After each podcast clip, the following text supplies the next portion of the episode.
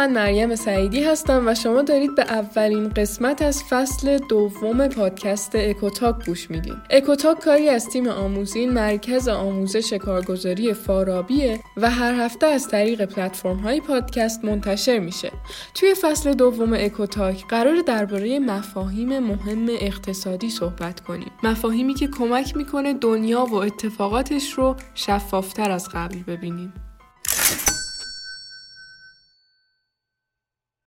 اقتصاد یه موجود زنده است و مثل هر موجود زنده دیگه ای حالتهای مختلفی رو تجربه می‌کنه. هیجان زده میشه، مریض میشه، میره تو کما، خیلی وقتا هم برگردوندنش به زندگی سخت میشه. توی بدن هر موجود زنده کلی سلول و ارگان فعالیت می‌کنه که کمک می‌کنه اون بدن عملکرد درستی داشته باشه. اما وقتی مریض میشه باید بره پیش دکتر و به نسخه‌ای که اون دکتر با توجه به تشخیصش براش می‌نویسه عمل کنه. حالا یا بهتر میشه یا تشخیصش اشتباهه و بدتر. توی فصل دو با همین روی کرد می‌خوایم این موجود زنده یعنی اقتصاد رو که هر کدوم از ما می‌تونیم بگیم یکی از سلولاش هستیم رو بررسی کنیم. ببینیم چی میشه که یه اقتصادی مسموم میشه. سیاستگزارها براش چیکار می‌کنن؟ تکنولوژی های جدید چطور بیماری های لاعلاج اقتصاد رو قرار درمان کنن؟ توی این قسمت می‌خوایم با دو تا مثال منظورمون رو از این حرفایی که زدیم مشخصتر کنیم تا شاید زبون این موجود زنده رو بهتر متوجه شیم. توی مثال اولی که می‌خوام بزنم واقعا یکی از مشکلات اقتصاد به یه بیماری تشبیه شده که این شبیه سازی هم از نگاه روانپزشک انجام شده که جالبم هست. دکتر نیل هالدر که تخصصش توی زمینه عملکرد شناختی ذهن و اختلالات روانیه و در حال حاضر یکی از اساتید دانشگاه منچستر هم هست اومده گفته شما یه فردی که اختلال خورد و خوراک یا eating disorder داره رو فرض کنین اختلال خورد و خوراکی بیماریه که کسی که به این مریضی مبتلاه یهو مثلا توی یه روز سی بار خودش رو وزن می‌کنه. و اگه مثلا یه کم وزنش اضافه شده باشه یه کاری می‌کنه که هرچی خورده رو بالا بیاره که مثلا وزنش ثابت باشه. مثل یه جور وسواس میمونه. حالا این آقای هالدر میگه این بیماری یکی از علتهای اصلی به وجود اومدن و تشدیدش فضای مجازی و این نظرهایی که همه راجع به ظاهر همدیگه میدن. بعد میگه حالا اقتصادم مثل یه آدمی میمونه که وزنش رو با شاخصهایی مثل GDP، نرخ اشتغال، شاخص قیمت مصرف کننده و شاخصهای اینجوری اندازه گیری می‌کنن و این اقتصاد هم مدام در تلاشه که این شاخصها رو توی حالت پایداری نگه داره. حالا توی این حالت هم عوامل خارجی مثل اطلاعاتی که بقیه کشورها از یک کشوری میدن و انتظاراتی که از تحلیل های اقتصادی به دست میاد فشار بیشتری به دولت ها برای عملکرد بهتر و پایدارتر وارد می‌کنه. و اینجا حالا این بانک مرکزیه که مثلا یهو هی پول چاپ می‌کنه یا پول از دست مردم جمع می‌کنه که به اون تعادله برسه. که بعد توضیح میده زیاد این کارو کردن همونطور که بدن یه آدم رو آسیب پذیر و ضعیف می‌کنه با اقتصاد هم همین کارو می‌کنه علاوه بر این یکی از علتهای اصلی هم که این تشبیه اقتصاد به یه موجود زنده را انجام میدن اینه که در واقع اقتصاد از تعامل آدم ها با هم و تصمیماتشون تشکیل شده. مثلا ما می‌بینیم که وقتی یه جامعه ای توی دوره افسردگی قرار داره یا اینکه اصلا جزئی تر وقتی یه فردی افسردگی داره کمتر خرج می‌کنه سرمایه گذاری نمی‌کنه چون به آینده امیدی نداره. و همین مسئله اگه برای یه عده بیشتری اتفاق بیفته اقتصاد هم وارد دوره رکود و افسردگی میشه انگار. حالا می‌خوایم یکم بیایم عقبتر الان و علت این افسردگی رو ریشه یابی کنیم و ببینیم که ما اگه با این دیدگاهی که نسبت به حالتهای یه انسان داریم به اقتصاد نگاه کنیم چه نتایجی می‌تونیم بگیریم؟ چطوری می‌تونیم مشکل رو حل کنیم؟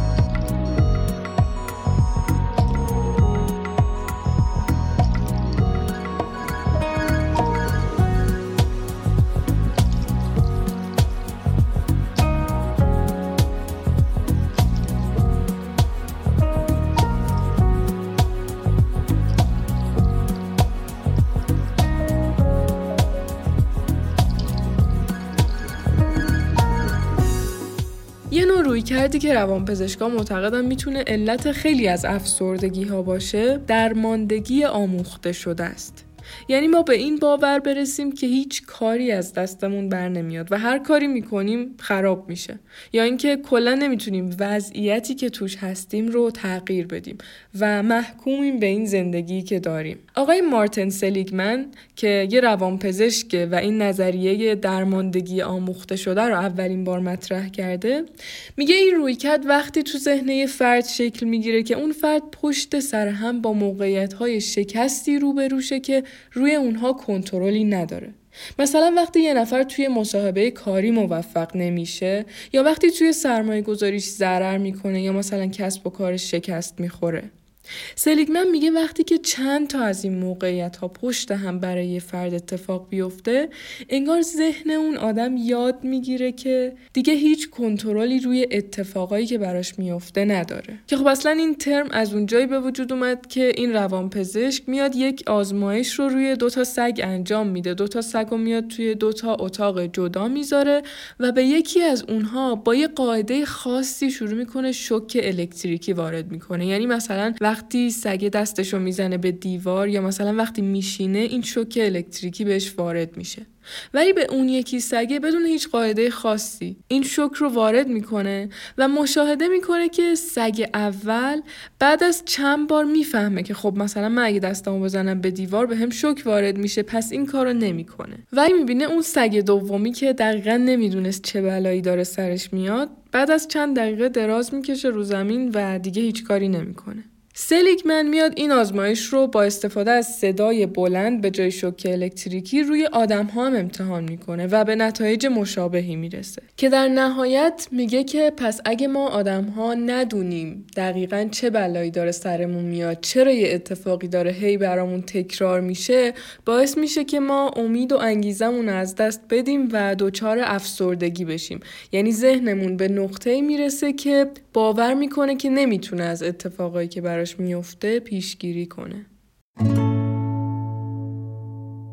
حالا مثلا با توجه به این تئوری میان میگن رابطه مثلا کارفرما با کارمندش بهتره چطور باشه که مثلا بازدهی اون کارمنده بیشتر شه یا مثلا یک کشور توی سیاست گذاریهاش باید چطور عمل کنه که مردمش دچار اون بیانگیزگی و افسردگی نشن از اون وقتی مردم یک کشور خوشحالن ریسک پذیرن. به خاطر همین توی کسب و کارها سرمایه گذاری می‌کنن شغل ایجاد می‌کنن دارایی می‌خرن و در نهایت بازار وارد دوره رونق میشه و خب نتایج و آمار اقتصادی خوبی هم به دست میاد.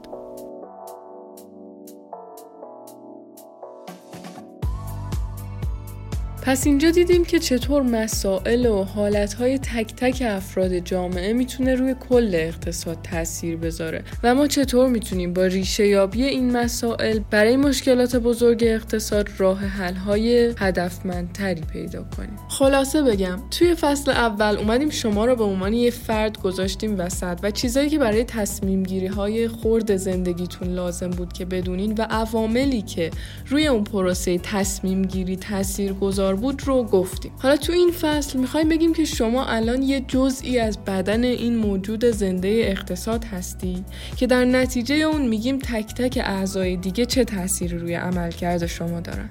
سیاست گذارها چطور برای مشکلات اقتصاد نسخه میپیچند و جریان کلی چه تأثیری روی تصمیم گیری و زندگی شما داره؟ چون هرچی بخش های مختلف این نظم کلی برای ما شفافتر باشه تصمیم های حساب شده تری می‌گیریم و تحلیل های درست تری داریم.